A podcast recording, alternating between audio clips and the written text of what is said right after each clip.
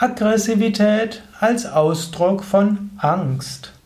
Manchmal erscheinen Menschen ziemlich aggressiv und manchmal überspielt diese Aggressivität irgendwo eine Angst. Deshalb, manchmal, wenn Menschen zu dir sehr aggressiv sind, dann überlege, haben sie vielleicht Angst? Anstatt ihnen noch mehr Angst einzujagen, um sie zu verschüchtern, dass sie aufhören, so aggressiv zu sein, könntest du überlegen, Wovor hat der andere Angst?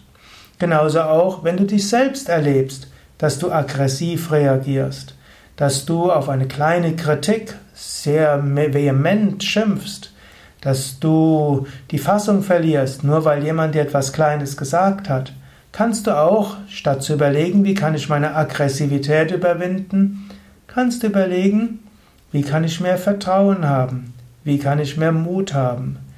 Eventuell könntest du überlegen, wovor habe ich Angst, dass ich auch in einer solchen Situation so aggressiv reagiere.